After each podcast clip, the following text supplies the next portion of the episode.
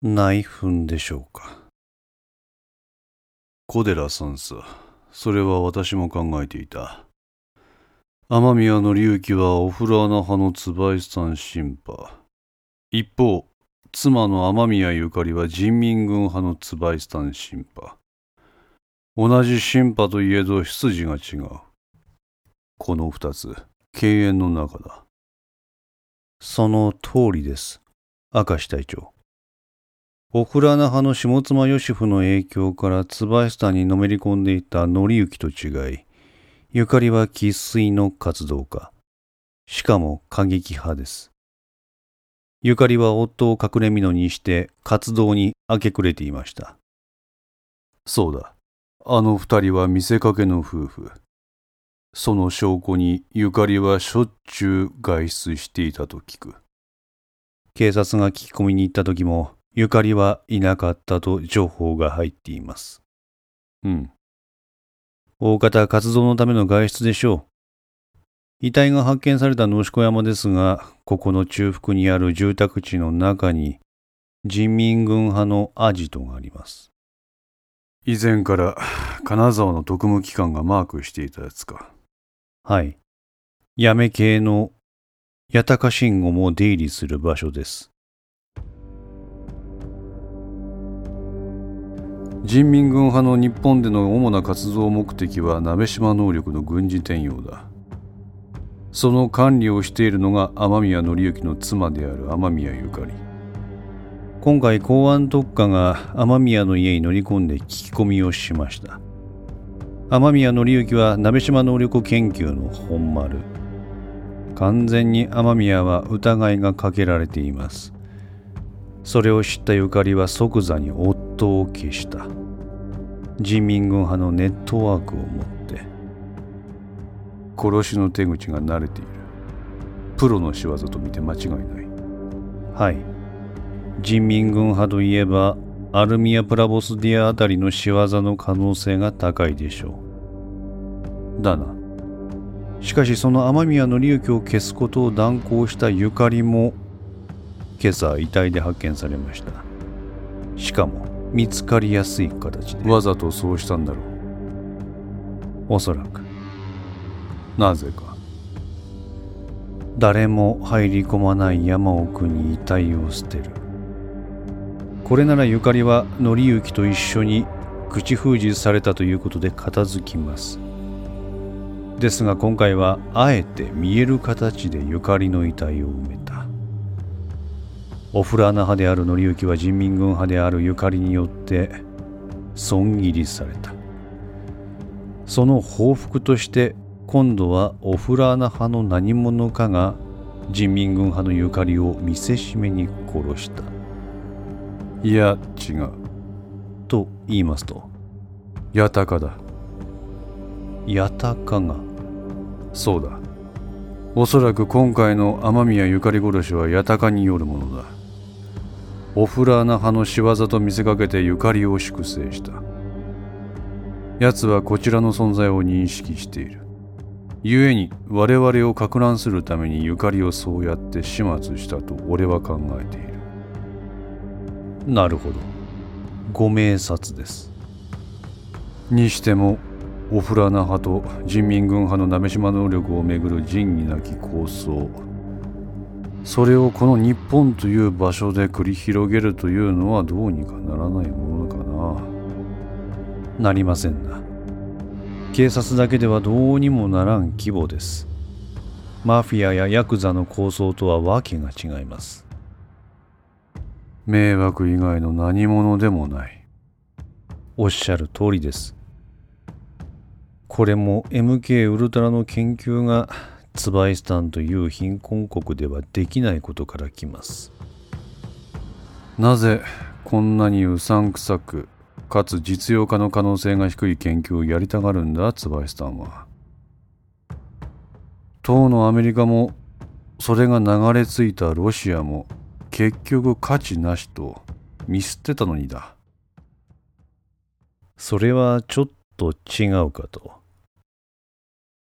違うはい。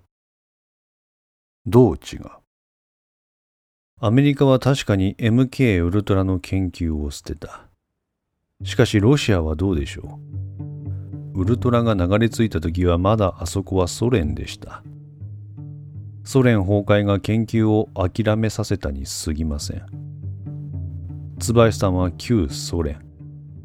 鍋島研究を行っていた元ソ連の研究者は皆椿さんに行きました。すなわちロシア連邦としては鍋島研究は不要なのでしょうがソ連は未だその実用化を諦めていないと考えた方が良いかと。うん確かにそうかもしれんな。ご存知の通り椿さんの経済状況はひどい。その中でこの手のものになるかどうかもわからない研究を進めることに批判的な勢力がいます椿さん外務省だな。いかにも。この鍋島能力の研究を主導するのはあくまでも椿スタン内務省警察部警備局通称オフラーナですオフラーナは瞬間催眠を実用化し自国の反体制派の粛清に利用しようとしています。人民軍派は核を持ってはいますが核はあくまでも抑止力としてしか使用できないことを彼らは知っています。今あの国の軍に必要なのは通常兵器の充実です。しかし椿山人民軍の装備は旧ソ連のものを未だに使用している状況です。いざ紛争や戦争となれば火力の面で劣るしたがって椿山人民軍は非対称戦を展開することを余儀なくされるのですがそこに瞬間催眠のような力があれば非常に有効です。相手側の兵士を簡単にこちら側に取り込めるからな。はい。そのような力を軍事転用できるとなれば無敵のゲリラ部隊の誕生です。鍋島能力はある意味核よりも実用的でしかも脅威となる兵器となります。もしもその力を椿山人民軍が手に入れたら世界のパワーバランスが崩れる。おっしゃる通りです。椿山人民共和国の現首脳部が望むのは現体制の保持です。これが鍋島能力を手に入れてしまうことで確実に自国を取り巻く環境が変化します。隣接するロシア中国といった強大な国家からの干渉を招くことは必然でしょう。世界の覇権を得られるかもしれない能力を手に入れたがために早々に友好国から見切りをつけられ自滅の道を歩むかとにかく椿さん外務省には頑張っていただくほかありませんそうだなところで明石隊長。なんだ。ベネシュの件です。奴が金沢で存在が確認されており、かつ隊長の見立ての通り、八鷹の活動が活発化しているとすると、逼迫しているのではないでしょうか。何がだ？何らかの実力行動がある危険性です。明石は腕を組んだ単なる過激派のテロ行為でとどまる可能性がありますがややもすればアルミア・プラボスディアのようなほぼ軍事組織ともいえるような連中による作戦行動が取られる可能性もあります。確かに小寺三佐の言うことももっともだ。しかし我々はアルミア・プラボスディアがそのような作戦行動を取るという確定的な情報を得ているわけではない。現段階では単なる憶測だ憶測だけで行動するわけにはいかん。しかし事が起きてから対応していては全てが後手に回ります。せめて予防的配備だけでもできないものでしょうか。水際対策はあくまでも警察の管轄だ。我々の範疇ではない。ですから予防的配備です。もしもの時に即応できる体制を整えるだけです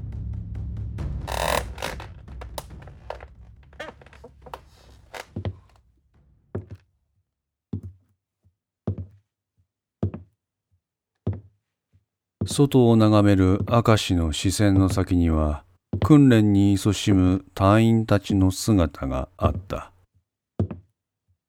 先の闘争病院の件もあります。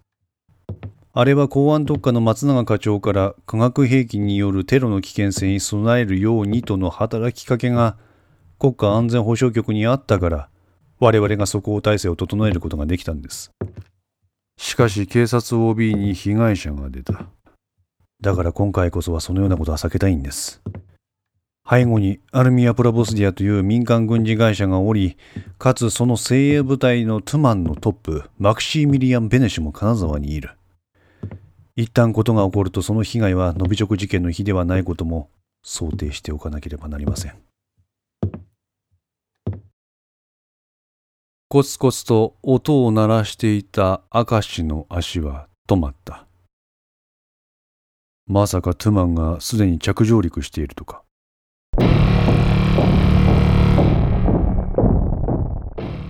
わかりません。が、想定しておいて損はありません。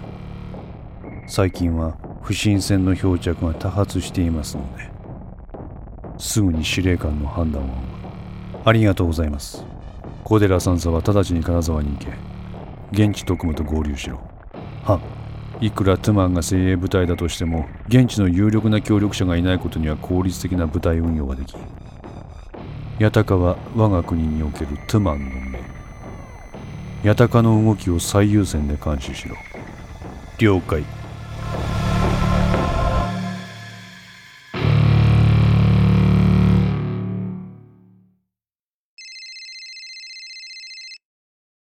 はい。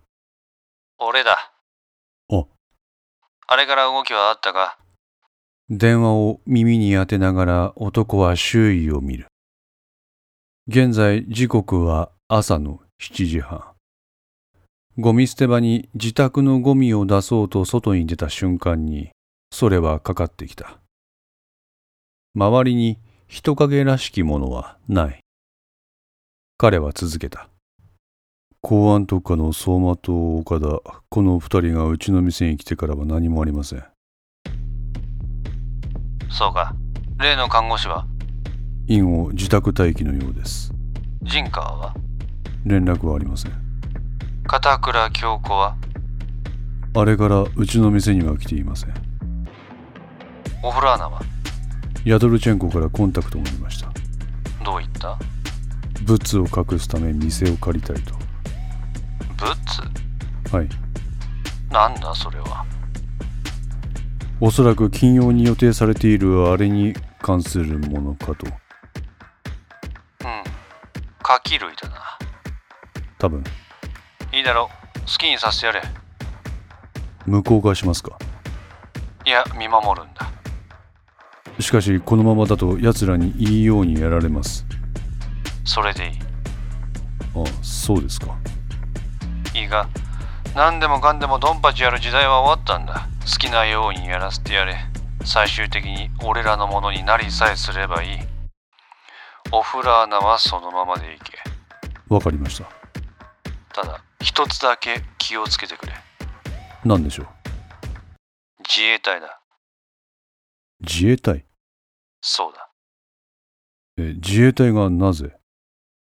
あいつらはあいつらで情報部隊を持っている自衛隊の情報部隊。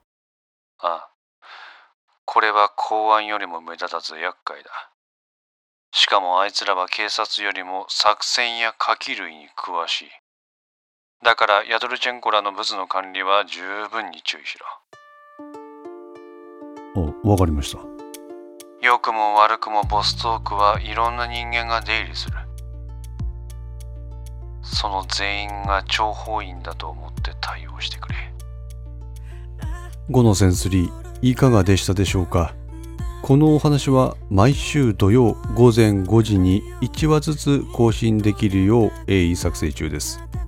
ご意見やご感想がありましたら Twitter の DM やウェブサイトのお問い合わせからお寄せください。皆様の声は私にとって非常に励みになりますのでぜひともよろしくお願いいたします。お寄せいただいた声には実質ですが何かしらの返信をさせていただきます。また iTunes Music Store の中のレビューも頂戴できれば嬉しいです。闇と船 F の活動状況については Twitter をメインに報告いたします。よろしければぜひフォローください。それでは皆さんまた来週。ごきげんよう。